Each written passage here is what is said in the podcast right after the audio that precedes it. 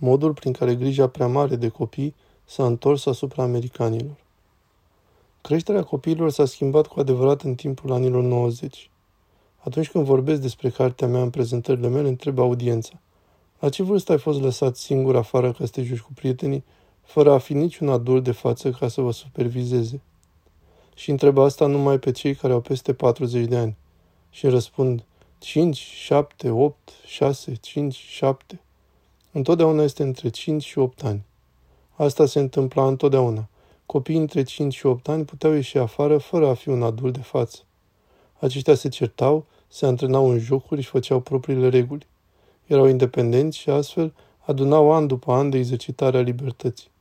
După aceea întreb, acum numai cei sub 25 de ani să răspundă când au fost lăsați singuri afară. Iar răspunsul este 12, 14, 13, 16. Nimeni nu zice 10 ani sau mai tânăr. În anii 90, odată cu scăderea ratei criminalității, viața lor devenise din ce în ce mai sigură, americanii s-au îngrijorat și au crezut că dacă și au ochii de pe copii, aceștia vor fi răpiți.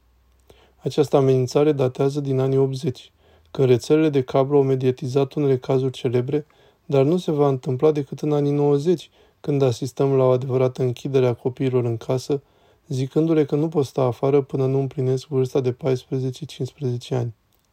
Noi le-am suprimat copiilor această perioadă esențială pentru copilărie, de la 8 la 12 ani, în care aceștia din totdeauna practicau libertatea, intrau în diverse aventuri, făceau plute și navigau pe râul Mississippi și le-am zis că nu pot să fie liberi decât atunci când trec peste această perioadă. În prezent, cu câțiva ani înainte de a merge la facultate, îi lăsăm să iasă afară, iar apoi le zicem, hai, du-te la facultate. Iar mulți dintre ei nu sunt pregătiți. Aceștia nu s-au obișnuit să fie independenți. Iar când ajung la facultate au nevoie de mai mult ajutor, solicitând celor adulți și mai mult ajutor. Protejează-mă de asta, pedepsește că mi-a zis asta, apără-mă de acea carte. Aceasta e o schimbare foarte abruptă a copiilor care au fost născuți după 1995, surprinzător de abrupt.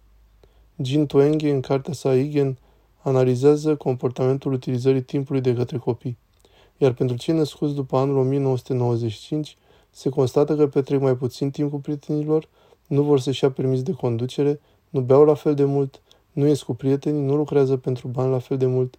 Dar ce fac? Își pierd timpul stând în pat cu ochii pe computer sau telefon. Aceștia sunt copii care au început să comunice cu lumea virtuală pe când aveau 13 ani sau cam așa ceva.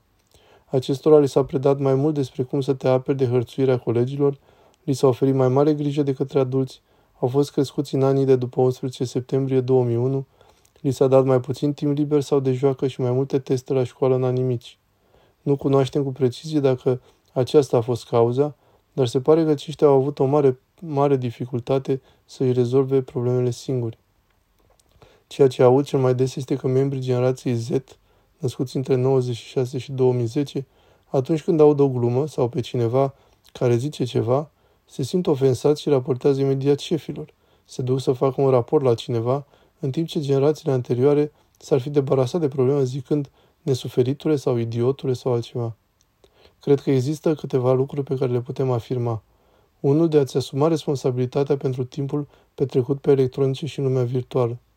Nu suntem siguri în totalitate, dar pare să că limitarea folosirii la două ore pe zi este probabil o idee bună. De asemenea, ținerea cât mai departe a copiilor de internet este o idee bună. Este foarte greu să faci asta atâta timp cât timpul prietenilor copiilor tăi nu este limitat. Deci trebuie să vorbești cu prietenii copiilor tăi pentru a face un front comun, toți având aceeași reguli, iar apoi să se aibă în vedere școala. Școlile pot rezolva aceste probleme într-un mod colectiv, într-un mod în care părinții nu pot să-l facă. În afara școlii, accesați site-ul letgrow.org a unei organizații extraordinare înființate de Leonor Senaki, care a scris cartea Free Range Kids, Copiii crescuți liberi. Aceasta a devenit faimoasă în anul 2009, când a fost nominalizată ca cea mai rea mamă, deoarece și-a lăsat copilul de 9 ani să meargă singur cu metroul din New York. Iar acesta nu numai că a supraviețuit, dar a fost și încântat. A simțit că a învățat ceva. A simțit că poate să meargă în lume.